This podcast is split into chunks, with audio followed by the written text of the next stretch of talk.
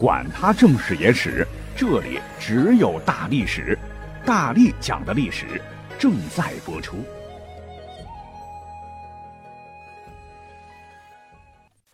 欢迎收听本期节目。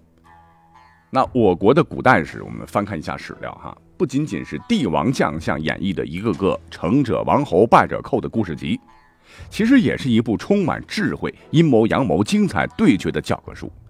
所以本期节目啊，我们就来讲一讲历朝历代不可或缺的一个脑力超强的智慧型群体。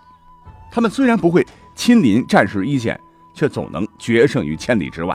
一个很有战略眼光的电影。一个常人双眼无法洞察的角色，或者相反，就能让成千上万的将士瞬间将弩箭灰飞烟灭。那他们的职业虽然是出卖脑细胞啊，但却总能在关键的时刻决定历史下一刻的走向。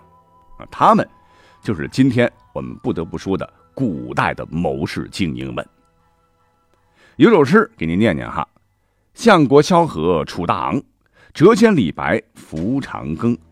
拍塞家声今几载，云来见此千人应。这说的是谁呢？啊，那就是历史上赫赫有名的汉初三杰、西汉开国首功萧何是也。他的故事呢有很多，我们只挑重点。要说刘邦他本人在发迹前啊，自个儿也曾觉得，可能这一生啊，不过就是当个穷酸市井小民的命啊。兢兢业业的混一辈子啊，帮县里的寡妇们挑挑水，跟道上的朋友吹吹牛啊，了此一生。但他做梦也没有想到，一个金牌伯乐的出现改变了他的命运。那这个人就是萧何。倘若不是萧何当初的坚持，一次次给刘邦打鸡血、精神爱抚、生活呵护啊，那刘邦是绝对不可能斩白蛇、揭竿起义的啊。最后从一个小起义军领袖。越挫越强，击败一个个可怕的对手，成为一个朝代的开拓者。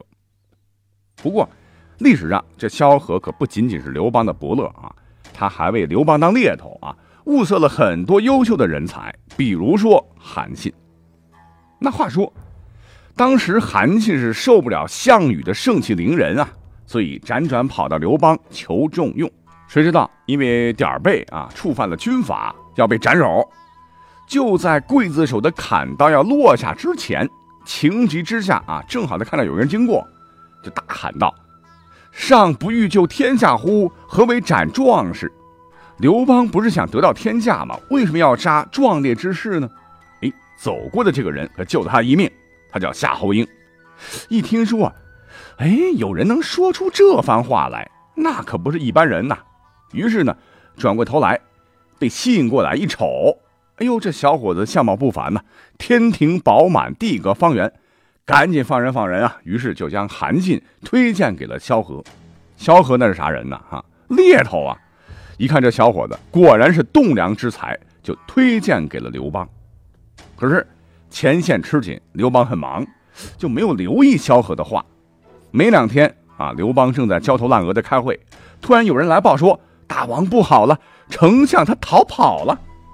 什么啊！刘邦当时大吃一惊，简直是不能相信自己的耳朵呀！萧何呀，萧何，我们是战友情、兄弟情啊！这我老刘一直坚持到现在，不就是你一直在鼓励我吗？你怎么会跑掉呢？就这样熬到第三天，萧何是一身疲惫的回来了。当时刘邦那个气呀，还没等火发出来，萧何先发话了，说我上次推荐给你的那个叫韩信的人。是罕有的军事天才，大王为什么不召见人家呢？啊，让人家热脸贴个冷屁股，把人家晾那儿，人家一赌气跑了。要不是我跟在屁股后面追，我军怕是失去一位将星。听完解释，刘邦方才恍然大悟啊，才开始重用起了韩信。萧何果然眼光毒辣，果不其然，韩信被召见拜将以后，带领汉军是纵横捭阖。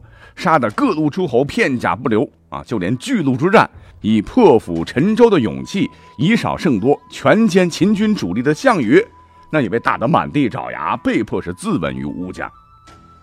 但是，历史上萧何可不仅仅是个金牌猎头。那后面的事儿，大家可能了解比较少了，我再讲讲哈。根据《史记》记载，沛公至咸阳，诸将皆征走金帛财物之府分之。和独先入收秦丞相御史律令图书藏之。那当时很多人都觉得萧何服雷是啊，人家项羽啊率领各路诸侯攻入咸阳，是烧杀抢掠，金山银山半个精光啊。我们大汉军也是这样干的。你萧何竟然只为这些秦丞相御史律令图书藏之，你是不是傻啊？是不是傻？其实呢，从这一点来看啊，萧何比大军阀项羽那可高明的多啊。我只要得了秦图书，也就是得到了全国最详实的档案资料，也就是掌握了全天下的大数据啊。这人口多少啊？经济状况如何呀？针对国家民生哪些需要调整政策啊？面对颠沛流离的老百姓，我们又该制定怎样的经济指标等等啊？有的放矢，精细化操作，这才为汉军打下天下奠定了坚实的基础。那其实，我们来翻看古代的战争史啊，比如楚汉相争，那表面上看都是双方将士杀呀冲啊，是不惜命啊，乒乒乓乓。其实实质上啊，也是双方后勤保障能力的大对决。那萧何虽然是一直留守后方。但他呢，可是整个汉军诸如粮草运输、供给等等的整个后勤保障的部长啊。打仗如果没有萧何这个强力奶妈啊，十个韩信也不行。而且更加重要的是，西汉建立连续两百多年基业，也跟萧何重新制定律令制度、做九章律，它很有关系。那更难能可贵的是啊，自古以来，我们看看历史故事。所谓是兔死狗烹，鸟尽弓藏。萧何不是西汉开国第一功臣吗？要知道，功劳越大，其实和平年代你越危险呐。你功高盖主啊，那皇上能饶了你吗？而萧何，哎，在历史上却总能是泰然处之，化险为夷，继续的得到重用，最终善终，谥号文忠侯。所以真的是不得不说，萧何真是古往今来啊最具有智慧的最强谋者。滴水不漏，毫无瑕疵，古今完人。好了，说完了萧何，那历史上也有很多全才，比如说下面要说到的北宋初期前后，被史书称为“半部论语治天下”的谋臣赵普。这个赵普啊，足智多谋啊，他是赵匡胤黄袍加身的始作俑者，也是杯酒释兵权的幕后总导演。更是北宋政治体制的设计者，但是呢，关于这个人物啊，历史上很模糊啊。你想啊，全台没他啊，都是在后台默默耕耘啊。所谓是酒香也怕巷子深，荣誉和鲜花呢，但都是领导的啊，自个儿也只能在历史上是默默无闻了。那我们翻看史料啊，那今天呢，趁着这个话题，我也来讲讲他的故事啊，让他也站次台曝曝光。话说呢，开国以后。太祖赵匡胤特别喜欢微服私访功臣之家。有一天下大雪啊，一直下到深夜。这赵普啊，心想：哎呀，终于可以把朝服脱了吧？啊，皇上今天应该不会来了吧？刚准备熄灯跟老婆睡觉，突然听到敲门声啊，连忙出来一瞅，哟，皇上您又来了！只见太祖啊，立于风雪中，眼巴巴的瞅着自个儿。赵普是连忙叩拜迎接。太祖说。免礼免礼啊！晋王随后到啊，随后太宗赵匡胤也到了，三个人呢就在厅堂铺上双层褥子，然后席地而坐，边烤火边烤肉啊，边吃夜宵。赵普的老婆也不能闲着，就在旁边斟酒。要说太祖人真好啊，还叫他嫂嫂，不用客气。边吃啊，太祖就边和赵普来商量怎样打下太原。赵普啊，脑袋瓜灵啊，稍微思考一下就说。太原阻挡着西北两面战事，如果太原被我们攻下来，那就由我们来独挡了，军事压力过大啊，不如先等等，平定各国之后呢，是我们的啊，总归是我们的。太原这样的弹丸大的地方，能掏出我们的口袋吗？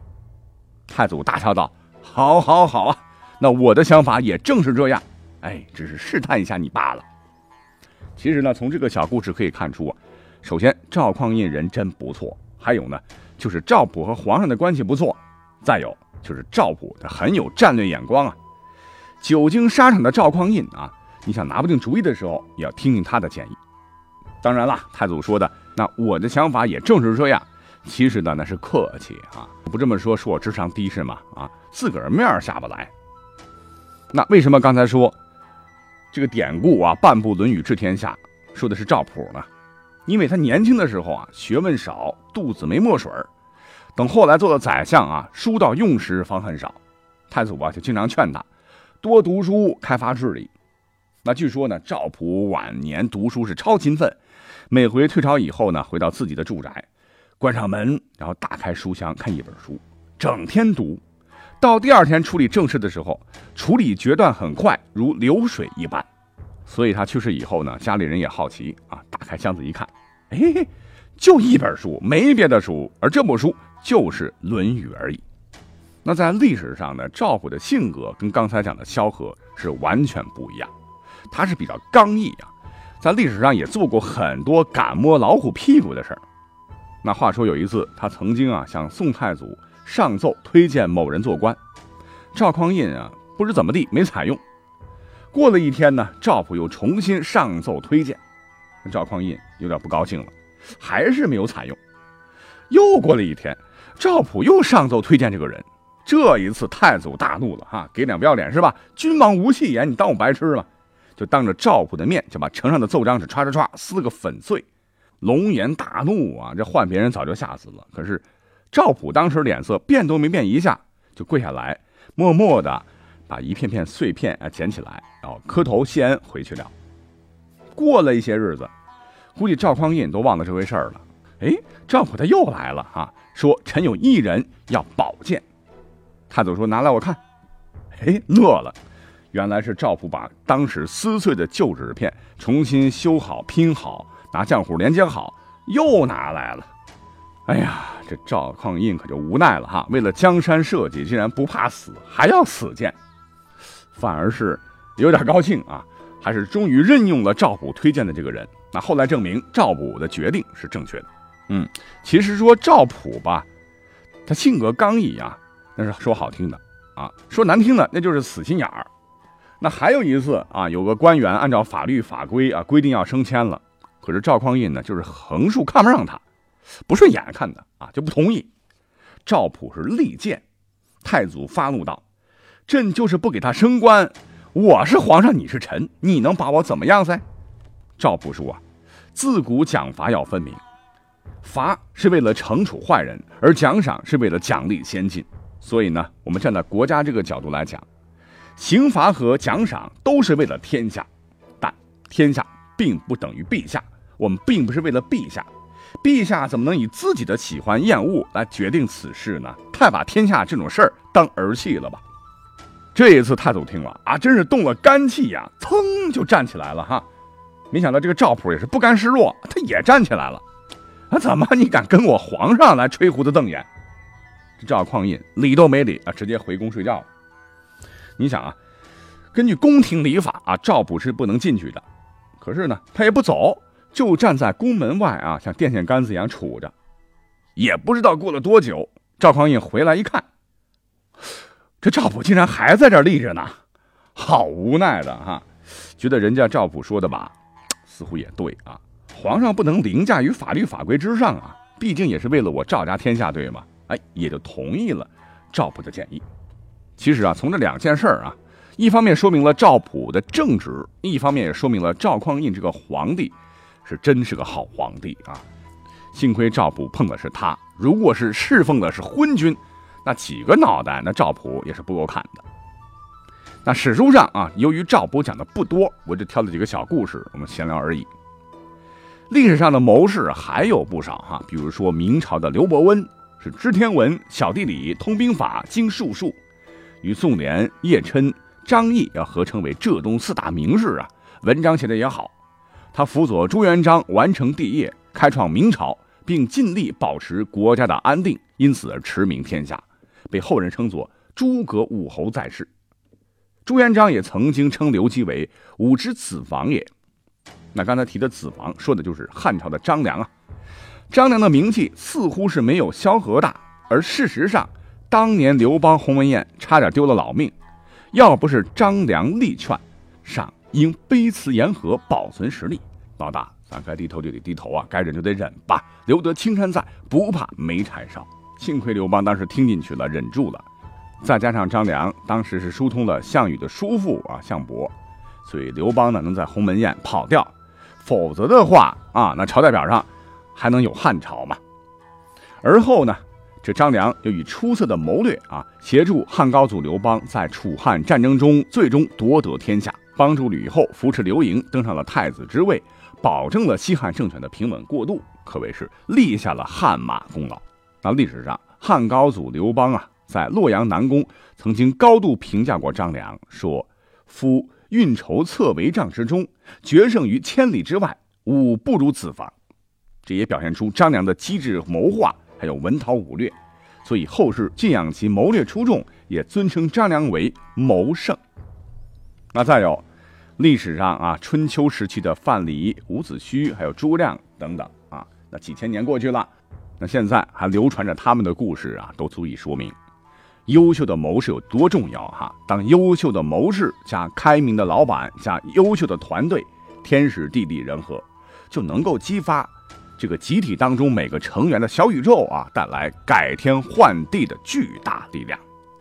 所以，谋士不仅仅就是我们想当然不过当个幕僚、参谋、狗头军师，那太 low 啊，而是应该顺应历史而谋天下，而谋天下里的天下。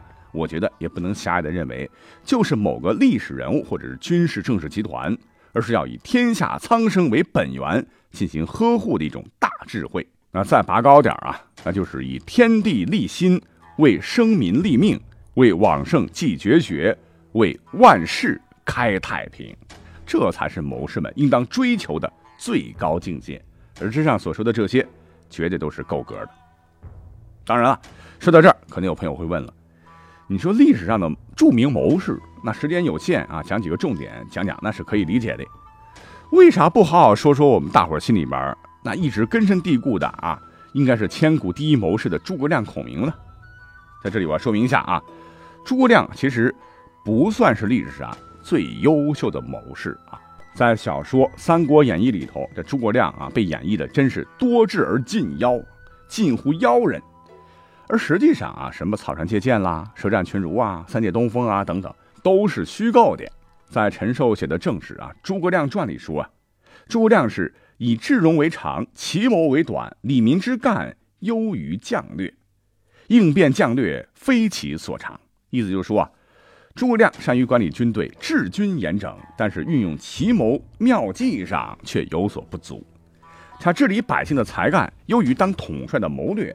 随机应变的本领不是他所擅长的，而且历史上说的诸葛亮是谋事能臣，用人庸才啊。